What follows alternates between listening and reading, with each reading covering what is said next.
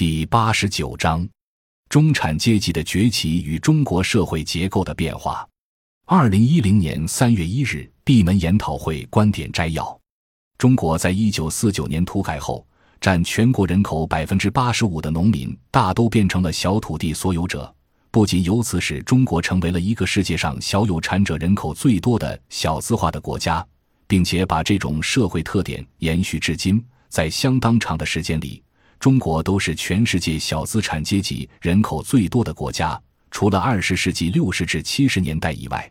家庭承包制改革以后，占全国人口百分之八十的农民重新分地，使中国再次成为全世界小有产者人口最多的国家。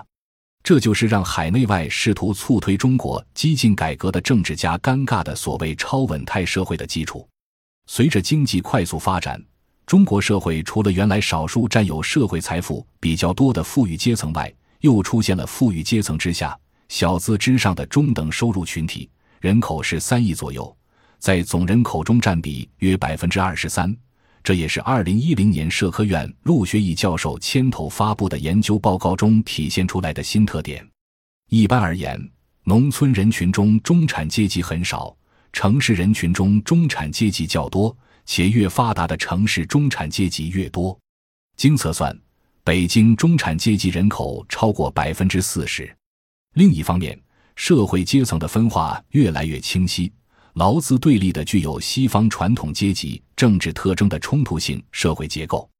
也随着最近十五年的激进市场化政策陆续出台而越来越明显的形成了。但是，目前无论是意识形态还是中共的执政理念。都并不针对这些问题正面的讨论，所以现在也很难让中共在现有的意识形态约束之下，针对社会阶层分化的真问题提出政治理论和政策思想的调整。真正意义的思想解放大讨论还无条件开展。